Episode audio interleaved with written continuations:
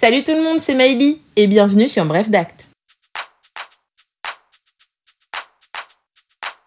Les fêtes de fin d'année sont terminées et je suis sûre que vous avez tous profité pour gâter vos proches en leur faisant des cadeaux.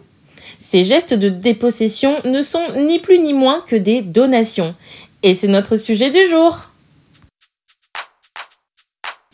Acheter ou détenir un objet et le transmettre à quelqu'un d'autre sans contrepartie s'appelle une donation. Juridiquement, la donation est ce que l'on appelle une libéralité, c'est-à-dire un acte par lequel une personne va disposer à titre gratuit et donc sans contrepartie de tout ou partie de ses biens ou encore de ses droits au profit d'une autre personne.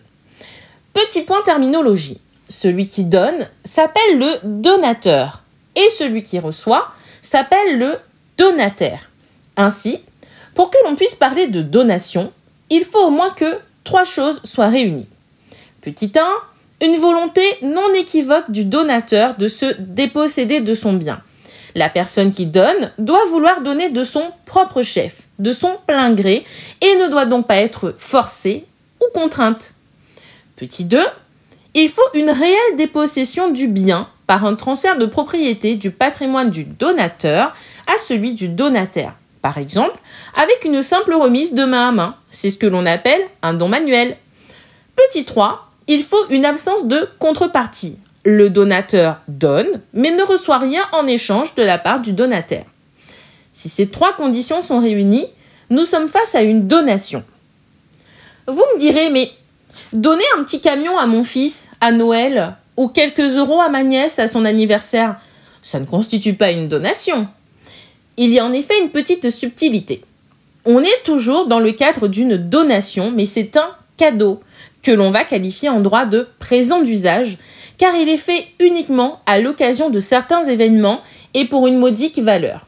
En effet, pour rester dans sa catégorie de cadeau ou juridiquement présent d'usage et être dispensé des formalités liées aux donations, notamment sur le plan fiscal, il faut que le cadeau soit lié à un usage et soit d'une modique valeur. Revoyons ces deux points. Quant à l'usage, en l'absence de toute définition juridique précise, l'usage doit être entendu comme l'occasion à laquelle est fait le cadeau. Un anniversaire, Noël, des fiançailles, un mariage. Quant à la modicité, elle va s'apprécier au jour de la donation par rapport au patrimoine de celui qui donne. Prenons des exemples. Si votre patrimoine et vos revenus sont très faibles, et que vous versez une somme d'argent, disons 50 000 euros à votre enfant.